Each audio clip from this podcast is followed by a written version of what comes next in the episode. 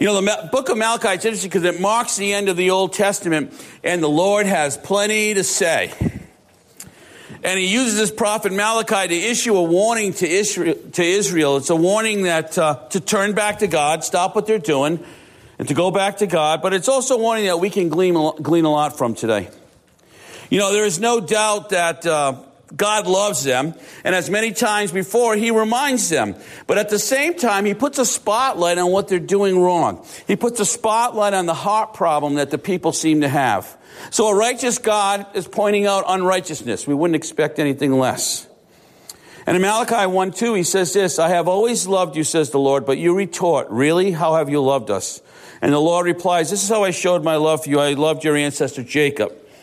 But I rejected his brother Esau and devastated his hill country. I turned Esau's inheritance into a desert of jackals, four jackals. and if you remember from previous sermons, there was a wrestling match between Jacob and God, and he ended up blessing him, changing his name to Israel, with the 12 tribes coming from his 12 children. And on the flip side of that coin, if you remember, Esau was his brother who sold his birthright for a bowl of lentil stew. He was a man that was very cardinal and driven by his wants and desires. He was indifferent to the importance of spiritual matters at hand. And the word describes him as godless, and therefore God rejected him. it's no doubt, and it blows your mind. Think about this that God loved the Israelites and he chose them over everyone else on the planet Earth. He set them apart for his blessing, showing them favor being with them and helping them to survive as a people. Recently, he had brought them out of Babylonian captivity, captivity, restored their land. God was all in for the Israelites, but the Israelites were not all in for God. And we see that in their response to his declaration. And he says, I have always loved you. In their response, but you retort, Really? How have you loved us? You know, scripture uses the word retort, which is a sharp comment, comment, excuse me, or accusation. So they're being snappy, and they said to him, Really? How have you loved us?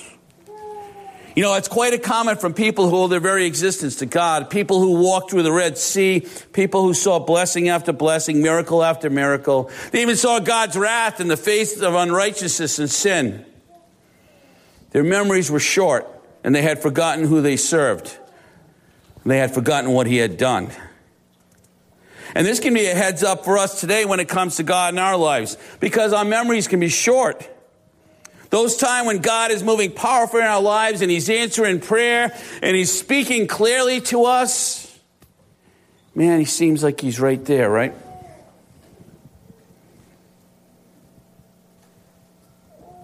When we're on fire for the things of God, and then all of a sudden, it starts to fade. And all of a sudden, we're not hearing from God as much anymore. And all of a sudden, he feels like he's way over there. Well, let me tell you something. Jesus Christ is not a liar. When he says, Never will I leave you or forsake you, never will he leave you or forsake you. When we feel God is distant, most of the time it's because we're backing up. Most of the time because we're playing in sin. Most of the time it's our pride. Most of the time it's what we want to do. Of course, he starts feeling distant. And of course, sometimes you don't hear him clearly. You're not doing what you're supposed to be doing spiritually. What the word tells us all to do spiritually, to get ready for that battle so that we can clearly hear God, clearly see his direction, clearly know it's him.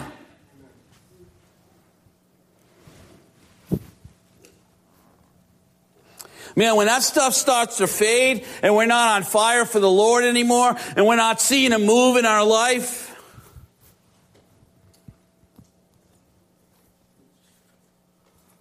the doubt creeps in. And maybe some, for some, they start asking or actually questioning how much he really loves them. You know, we throw it around God loves you, God loves you, God loves you. But listen, God loves you. Some people don't receive it. Some people don't see themselves as loved by God. But if you have a personal relationship with Jesus Christ, God loves you.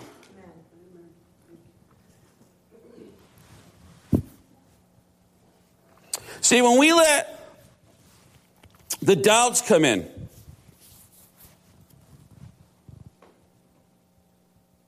Sometimes we revert back to what we know. So we let the doubts come in, and then all of a sudden we're not relying on God anymore. We're not trusting in God. And what do we go back to? Right here. Instead of reverence, we go to self reliance. Instead of the power of God, we start doing the power of me. We start leaning on our own strength. For those who are really charismatic and can talk their way on anything, that's what they go to. They're going to talk their way out. They're going to convince others to do it. They're going to get help by the way of their tongue.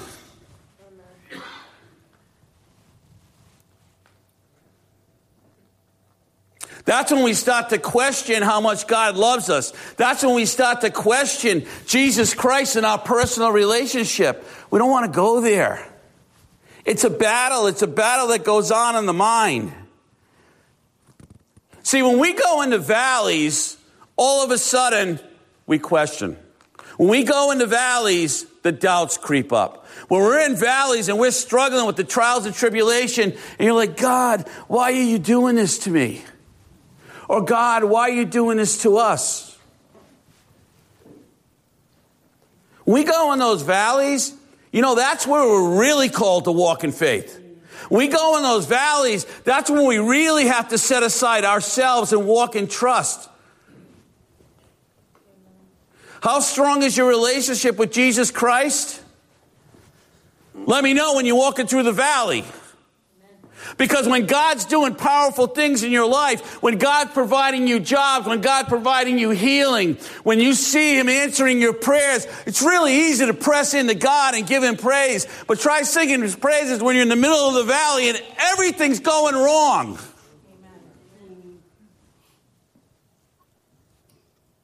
See, it doesn't mean that God left.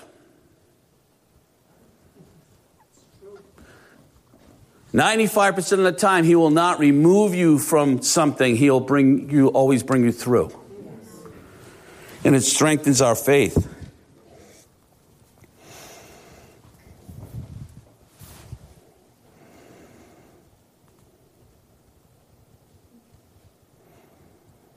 Sometimes we get aggravated by what we perceive to be the Lord's lack of action. how He allows trials and tribulations in our life. Maybe even start weighing how much He actually loves us by what He's doing for us. You see, that's what the Israelites did here in Malachi. Their response was disrespectful. Disrespectful. How have you loved us? They're being disrespectful to God. And the bottom line is they suffered consequences for their own choices, but at the same time wouldn't take ownership wouldn't take responsibility. They were blaming God. Now tell me if you can relate to this. They were blaming God for what they didn't have.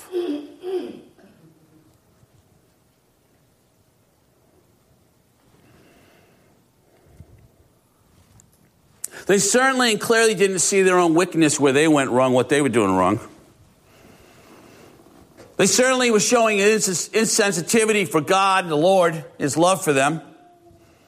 There had been so many times that God sent prophet after prophet to them, called them back to the path of righteousness, to let go of their idols and to worship Him. And you know what? It fell on deaf ears and it deflected off of hardened hearts. And some people didn't pay attention because they loved their sin more. Unfortunately, some people share the same sentiments today. I, I want to be clear here. We've said this before, but it's, it's, it's important. You know, just because you become Christian doesn't mean there's no more struggles. Are you kidding me? Talk to people who have been Christian a long time. Talk to people who are involved in working for the Lord. Talk to people who are in the trenches. Talk to people about getting attacked. Talk to Brian Carrillo about the whole anxiety thing we just talked about. Because the enemy pushes your buttons. He's coming. Be spiritually prepared. Amen. And know that he's coming. The Bible tells us he's coming. Bible tells us the temptations are coming, but that God is going to make the temptation so it's not going to overwhelm you anymore. And God's going to provide you a way out, but it's coming. Are you ready for it? I can't tell you how many conversations I've had recently with people that are just so fired up for the Lord because they've been involved in different things, okay? In the church and in ministries, and they're pressing into God, and they feel good, and they feel empowered, and they, their addiction's not even crossing their mind anymore. You know why? Because they're spiritually in the center of the will of God doing the right thing. And that's available for all of us. It's available for all of us.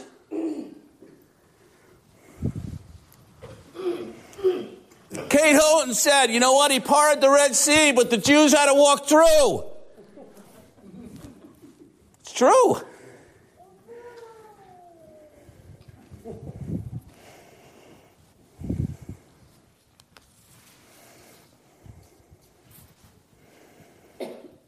Listen, being Christian today means three important things.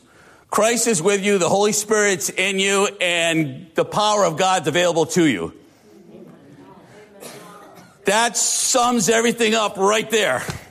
You can handle anything because it's not you handling it. It's God, right? See, the people were in error with their thinking. Their response, how have you loved us? They were pointing to the struggles and the pain that God allowed to happen. And it became with them all about what God didn't do rather than his mercy and his grace. They were looking at what the Lord had removed from them and not what he had provided.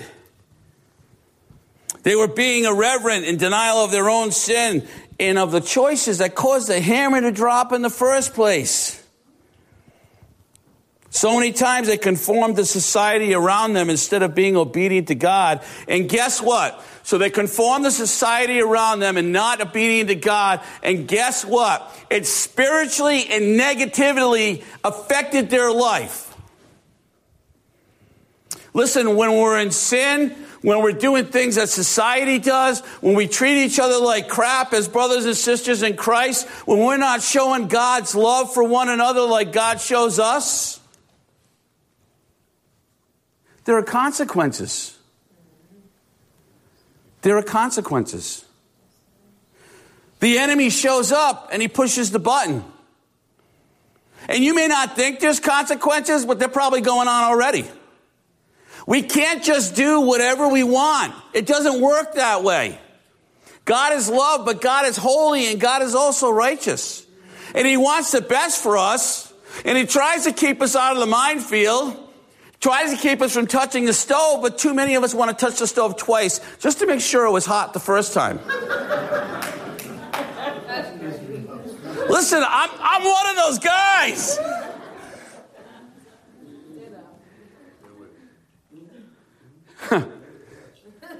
Took me a little, it didn't take me that long to figure out when I get knocked down, I can get up in the power of Jesus Christ and to not touch the stove again. Because I'm going to get burned. And God's just shaking his head and going, I told you not to touch it. you know, people want God to reach out and grab your hand and say, Don't do that. And he's just going, Don't touch it. And then we whine when we touch it, right? And we cry out, God, why did you let this happen to me? Because you touched the stove. It's not his fault. You know, we know it's easy to blame God for the suffering, pain, problems. It's easy to get focused on what we don't have or what's been taken away rather than what God has provided. You have to remember that important thing God is God and we're not. Listen, if we're praying for healing, and God doesn't heal us, does that mean we stop worshiping Him? No, but I'll tell you right now, some people feel like they want to. Got to plow through that. You got to pray through that. Got to keep your eyes fixed. You're not being delivered from a health issue does not mean that God stopped loving you. Amen? Amen. And it doesn't mean we stop loving God. And it doesn't mean we stop worshiping God. And it doesn't mean we stop asking for healing either. Amen? Because we don't know what God's going to do in His timing. The Israelites were weighing out how much He loved them by what He was doing for them. And in Malachi 3:13, God says this: "You have said terrible things about me," says the Lord. And then 14, He goes on. He goes, You have said, What's the use of serving God? We have what we have gained what have we gained by obeying his commands or by trying to show the Lord of heaven's armies that we are sorry for our sins? Man, that could just fit right now, right here. From now on, we will call the arrogant blessed, for those who do evil get rich, and those who dare God, dare God to punish them suffer no harm. See, they were angry because some people who were evil and they knew they were evil, they were pagan, but they were prospering. While the righteous were not. They were angry because some people who despised God were speaking against him, were insulting him, and no harm was coming to them. And in their eyes, they were getting away with it. And so they start questioning what's the use of serving God? See, they were looking for a reward for obedience. It doesn't work that way. And they were upset that they weren't seeing it. We, this is important to remember. It's, you know, how much God loves us is not based on how wealthy we are. It's not based on our status in society. It's not based on our jobs. It's not based whether we have a roof over our head. It's not based on if we're 100% healthy.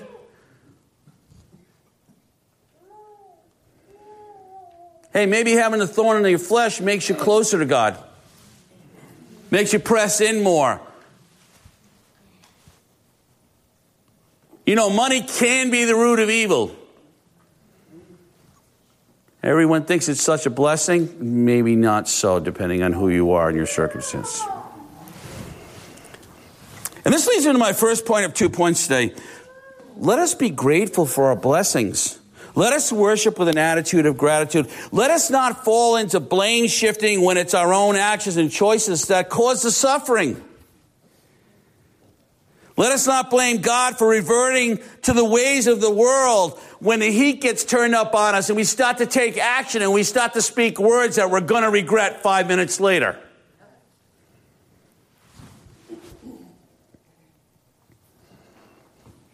See, we can learn from the Israelites because it began right here. This is where the problem began in their minds and their thoughts, and it trickled down to their attitude, which it affected their hearts. And as Christians, we need to be on guard.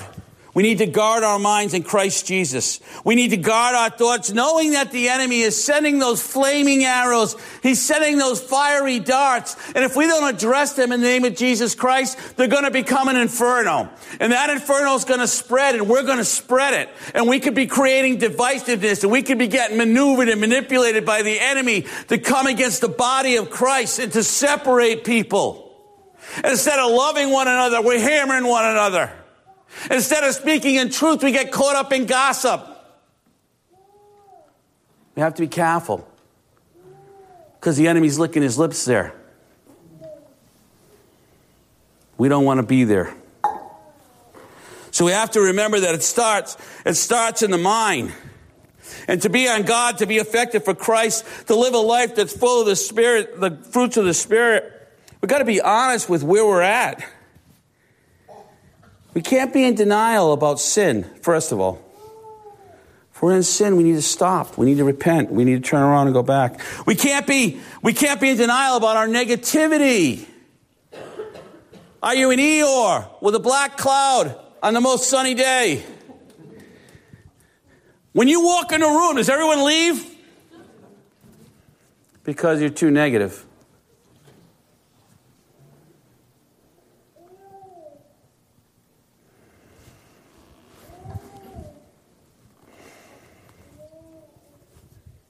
Listen, we got to be honest about opening the door for the devil when we run to the world instead of running to the word.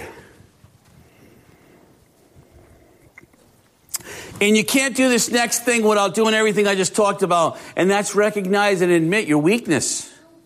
Because in our weakness is where we're going to find his strength. It's in our weakness and in that place that we're going to walk in the power of God. And if we don't ever go there, if we're just walking in pride and we're doing our own thing, man, you're missing out on what God has for you. You're walking in ineffectiveness for the kingdom of God, and you may be used against other people. Some people aren't even aware of that, which scares me.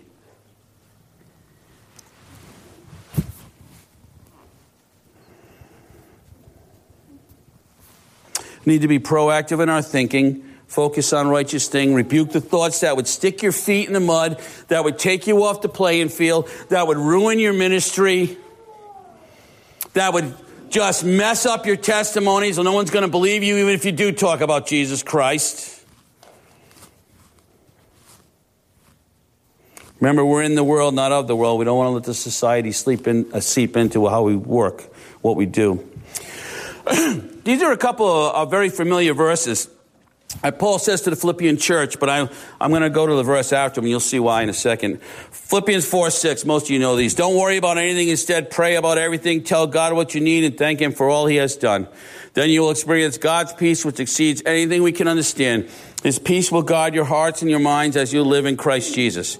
So basically, don't worry about anything. You know, if you're worried about it, pray to God, it's going to go away forever, right? And people who have done this just went, uh. No, listen, you got to consistently pray. But I'm telling you, the verse 8 plays a huge role in this. And I know people follow verse 6 and 7, but a lot of people don't give verse 8 much credence. And this is what the last verse says here. It says, Now, dear brothers and sisters, one final thing. Fix your thoughts on what is true, honorable, right, pure, lovely, and admirable. Things about things are excellent and worthy of praise. That's the following verse. And why is he saying that? He's saying that because we're human beings and it's too easy to be dragged down in the dark by the negativity. It's too easy to get stuck on what you don't have. It's too easy to be dragged across the line again. When you don't do verse 8, you start the cycle of 6 and 7 all over again.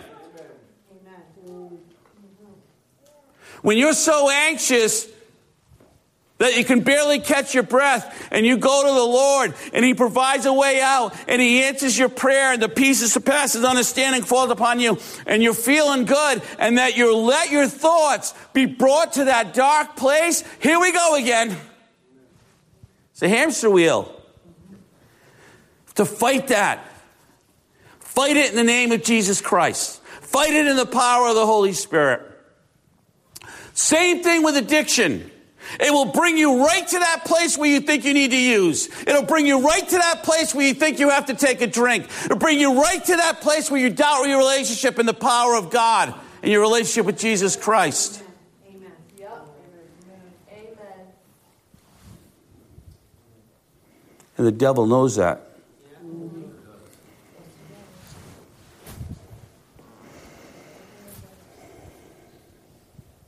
It's not about what he blesses us with. As a matter of fact, we know this eternal salvation, not going to hell, would be enough.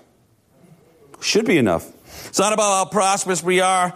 As his children, our faith is always going to be stretched and strengthened. We will be used by God to further his kingdom, not our own. See, we seem to forget this, and I know we, we do a lot of powerful sermons about walking in the power of God, but all the apostles died horrible deaths except for John. Did we forget that? They were all in, they got it. Do we?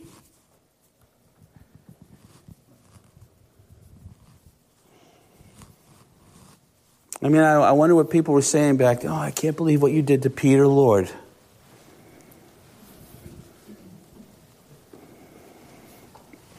So we know that God calls the people out, puts a spotlight on what they're doing wrong. They have lost sight of who he was. And then he gets really specific because he talks directly to the priests. In 160 he says, If I am your father and master, where are, you, where are the honor and respect I deserve? You have shown contempt for my name. Seven, he goes, You have shown contempt by offering defiled sacrifices on my altar. You defile them by saying the altar of the Lord deserves no respect.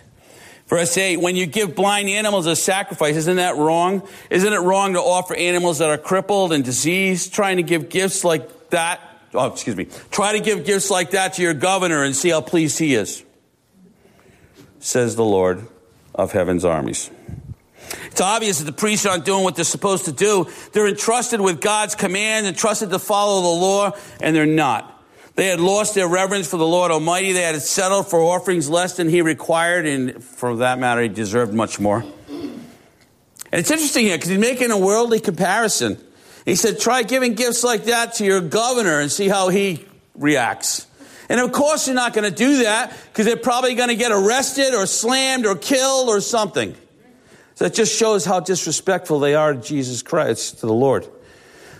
They had fallen into going through motions and used whatever animal that was available for sacrifice, actually showing contempt for him. The law required animals with no blemish, but the priests didn't seem to care. I believe that their attitude certainly came with a lack of reverence, but that lack of reverence led to something else lack of fear. These guys had to know that there had been people before them who were irreverent and killed because of it by God yet doesn't seem to bother them.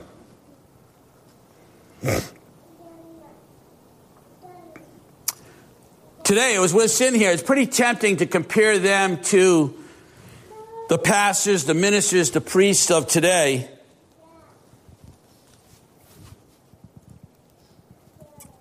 But you can't. Because the comparison is not between the priests of today and pastors and ministers with the priests in the Old Testament. The comparison really is to followers of Jesus Christ. For two reasons. 1 Corinthians 6.19 and 1 Peter 2.5. 1 Corinthians 6.19 says, Do you not know that your bodies are temples of the Holy Spirit, who is in you, whom you have received from God? You are not your own. There's two Greek words for temple, and one describes the whole facility with all the different parts, and the other describes Naos describes this, the Holy of Holies, where God indwells. And that's what we're described as. Naos, the Holy of Holies, where God indwells. Because God is in us. And then 1 Peter 2 5 says, You are living stones that God is building into a spiritual temple. What's more, you are his holy priest. Through the mediation of Jesus Christ, you offer your spiritual sacrifices that please God. We are spiritual temples and spiritual priests who offer spiritual sacrifices. If anything can be compared to those priests, it's us as believers.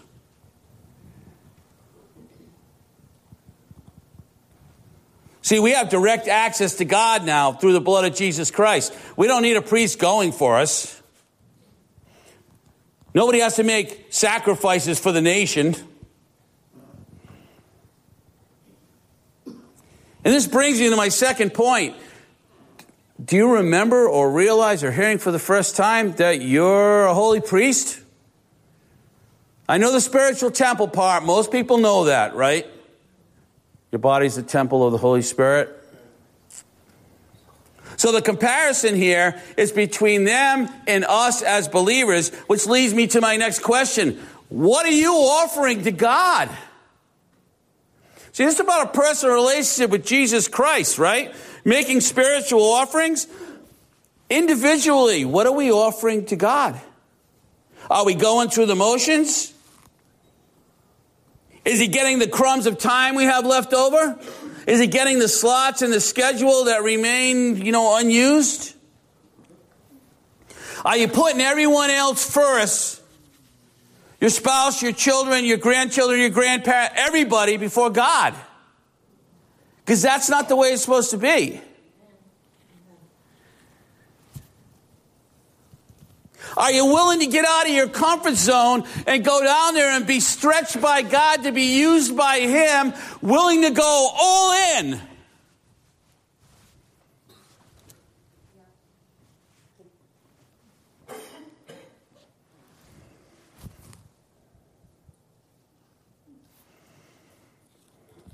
See, we can learn from those priests too because we have to be careful that we don't fall into going through the motions, just going through the motions, and it can happen easily.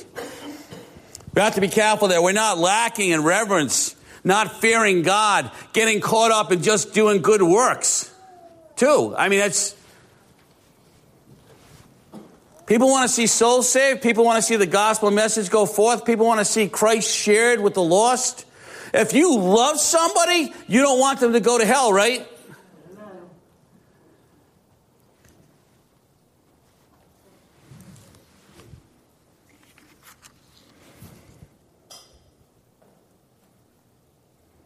The priest was showing their contempt, but then he also says this to them because they weren't putting their best foot forward. They were unwilling to do the work. And he says to them in 113, he says, You say it's too hard to serve the Lord, and you turn up your noses at my commands. Think of it animals are stolen and crippled and sick are being presented as offerings. Should I accept these offerings as these? Should I accept from you such offerings as these? I guess that brings us to another question is what does it look like for you when I say too hard to serve the Lord? What does that mean? Listen, for some people, and I, you know, you know this is true. For some people, anything out of their normal schedule is too hard to serve the Lord. And that's sad. But it's true.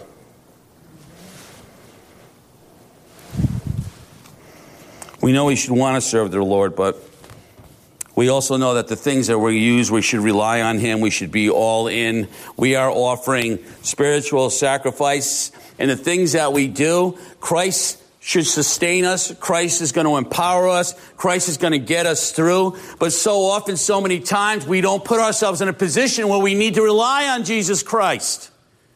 We can come here and we can just go home, and then we can come here and we can just go home, and we'll never step on any mission field anywhere in the world because it's taken us out of our comfort zone or messing with our schedule. God will get us through. You want to be all in? You have to trust in Jesus Christ. You want to be all in? You have to rely on the Lord. You want to be all in? You better be believe in the Word of God.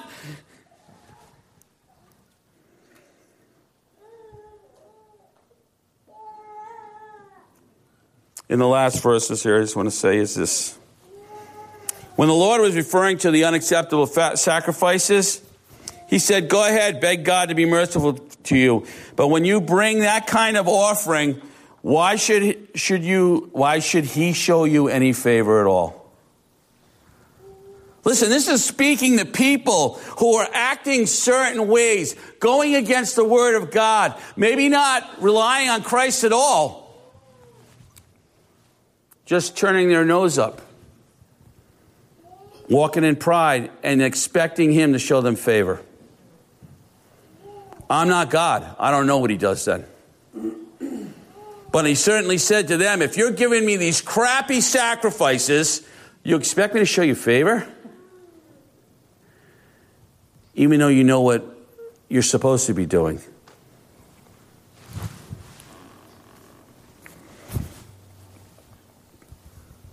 See, they expect God to show them favor regardless of what they're bringing to the altar, regardless of their effort put, they're putting in. And listen, I'm not talking about falling down. I'm not talking about making a mistake. I'm not talking, there's always repentance. There's always turning around. There's always repentance. It's always turning around and going towards God. Amen? Amen. Praise God for that. You know, the Lord knows our heart. He knows what we offer. He knows the effort we put in. He knows the quality of the sacrifice. He sees how we're walking, and whether we get favor or not, we, whether we get blessed or not, it's up to Him. He's God. For the Israelites, they were taken into captivity at one point in time, the Babylonians, and many of them died. The ones that survived, He blessed the, ref, the remnant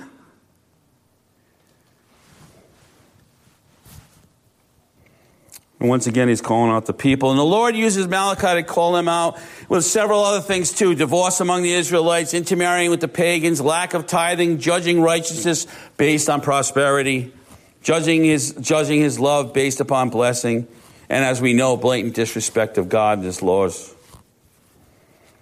And he's calling them back. And then the Bible says this it says, Those who feared the Lord repented. And then they talk about the day of judgment, and he says, Those who fear my name are going to be dancing and leaping with joy. So some do repent. And then the last verse, Malachi 4 4 says, Remember to obey the law of Moses, my servant, all the decrees and regulations that I gave him on Mount Sinai for all of Israel. So at the end of this, he calls them back in all these things, and some fear the Lord and they repent. And then he tells Israel, listen, you need to follow my decrees and my laws. And then guess what? 400 years of silence. This marks the end of the Old Testament. And then there's 400 years of godly silence. And that's my next sermon. What happens during those 400 years? But today, listen, as we sit here and as we leave here, be grateful for what God has done. Don't let the enemy use negativity to drive you in a place where you're no good to anyone. Because the enemy will do that. God loves you. He wants you to walk in His direction. He wants to empower you. He wants you to live the abundant life that He has for you. And that may not be money, but it certainly will be joy. He wants us to love one another as He loves us. Amen. Amen. Please bow your heads with me. Lord, we just thank you for this day. Lord, I pray that as we go out of here, Lord, that we would remember that you are the God of provision, that you provide everything, Lord. Lord, that things happen, bad things happen to good people. We live in a fallen world, Lord. Help us to press into you even in the middle of the valleys. Help us to keep our eyes focused on you, to trust that you have a plan and that you know better for us than we do. So, Lord, we just thank you that you love us. Help us to continue to walk in your righteous path. Help us to continue in, honor, in honoring and glorifying you in all that we do. Lord, we just thank you for this congregation. I pray, pray that you would just bless each person sitting here. Lord, that they would dream dreams, they would see visions, they would clearly hear your voice. And we just pray this in the name of Jesus Christ, our Lord and Savior. And we all said, Amen. Amen. Service is over. Go with the grace of God.